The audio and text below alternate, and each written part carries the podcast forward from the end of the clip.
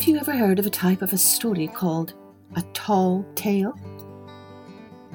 Well, tall tales are a type of story which sound true in many ways, but they also have some parts that are so exaggerated and over the top silly that make them really unbelievable. Some famous tall tales are Johnny Appleseed, John Bunyan, or Davy Crockett. Hello, everyone, I'm Kathleen Pelley. Welcome to Journey with Story. Today's episode is an old story from Malaysia about three brothers who are always telling these kind of tall tales to everyone they meet, wanting them to believe their stories until one day they then decide to use their skills for telling tall tales to get something they want. I wonder how that will work out for them. Let's take a listen and find out. But before we begin, remember, mums, dads, grown ups, if you are enjoying this podcast filled with all types of tales, tall ones included, please take a moment to rate, review, and share this with others. Thanks ever so much. And you can download some coloring sheets at www.journeywithstory.com now. Let's take a journey with the three brothers. There once lived three brothers who were known throughout the land for the tall tales they told. They would travel from place to place telling their outrageous stories to anyone who would listen. Of course, no one ever believed their tales, and all who heard them would shriek with disbelief. One day, while travelling very far from home, the three brothers came upon a wealthy prince. The prince was dressed very grandly, from head to toe, bedecked in sparkling jewels, the likes of which the brothers had never seen before. So enchanted were they at the sight of the prince's majestic garments that they were overcome with envy and greed, and at once began to hatch a plan whereby they could use their storytelling skills to trick the prince into giving them his garments. They said to the prince, Let's tell each other stories of past adventures, and if anyone should doubt the truth of what the other is saying, then that person must become a slave to the others. Now the brothers had no use for a slave, but if they could make the prince their slave, then they could take his clothes because they would then belong to them. The prince agreed to their plan. The brothers were sure they would win because no one had ever heard their stories without uttering cries of disbelief. And so they found a passer-by and asked him to act as judge in the matter. All sat down under the shade of a tree and the storytelling began.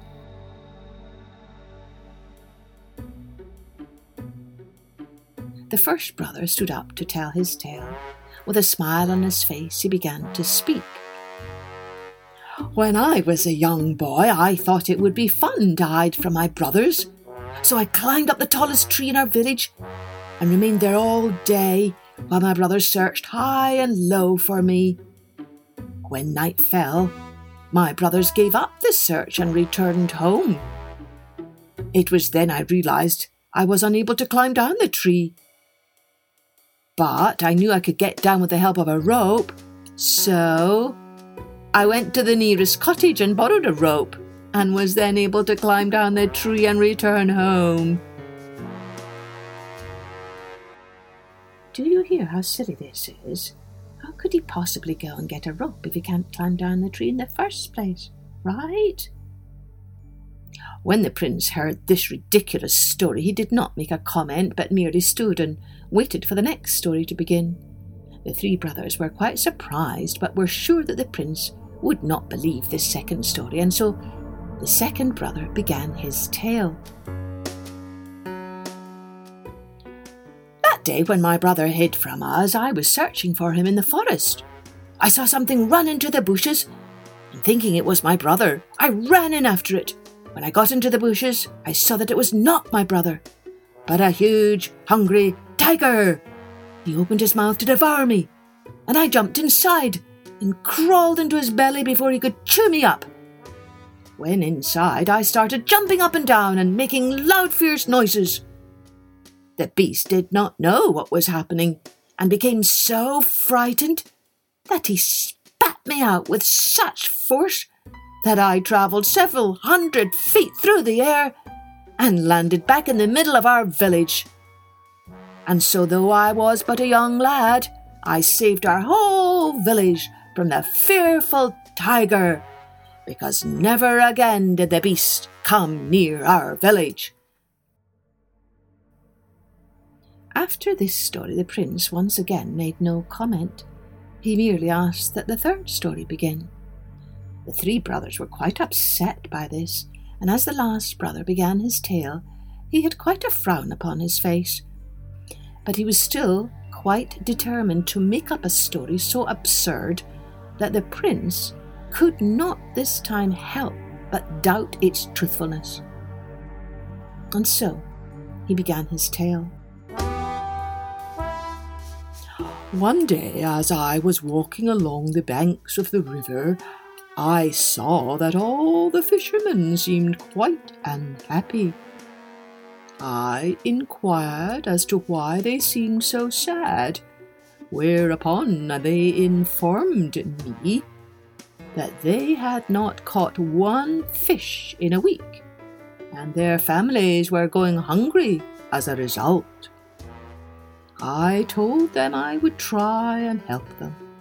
So I dove into the water and was immediately transformed into a fish. I swam around until I saw the source of the problem.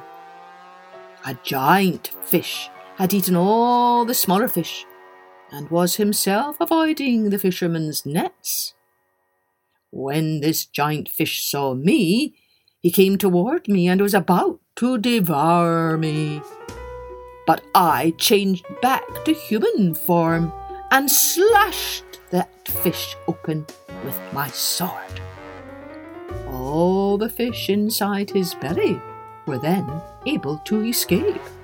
Many swam right into the waiting nets, and when I returned to shore, many of them were so grateful for my help that they followed me and jumped onto the shore as I landed there.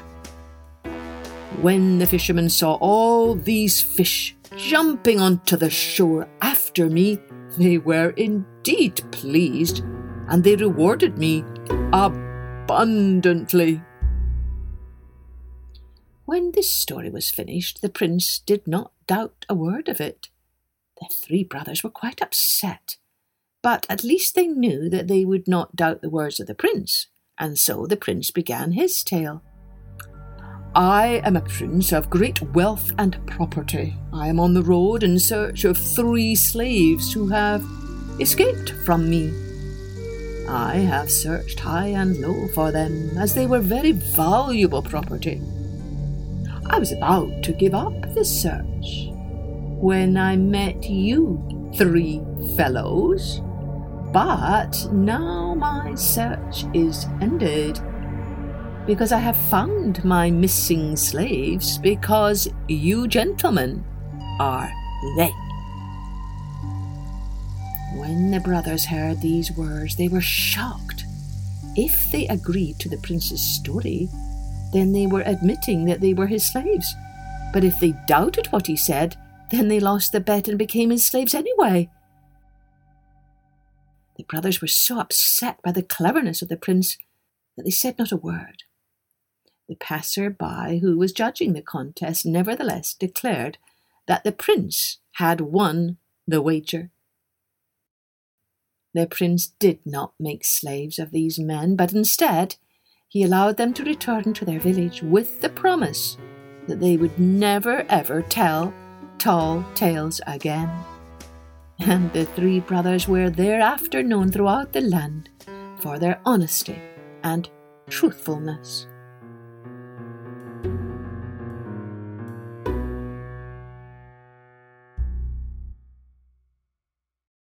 So I don't think I would like to have to make a promise not to tell tall tales. But, of course, the difference between those three brothers and storytellers like you and me, people who tell stories, including tall tales, is well, what do you think the difference is? I mean, is it dishonest to tell made up stories? Of course, the important difference between the three brothers and storytellers is that we storytellers never pretend that our story really happened. We're not trying to trick our listeners into believing us. So, maybe the souvenir of this story is very simply don't ever try to trick people by telling tall tales and pretending that they're true. Having said all of that, it can be great fun to try and make up some tall tales of your own. Why don't you give that a try and see how silly and ridiculous and funny you can make your tall tales? Have fun. Cheerio then. Join me next time for Journey with Story.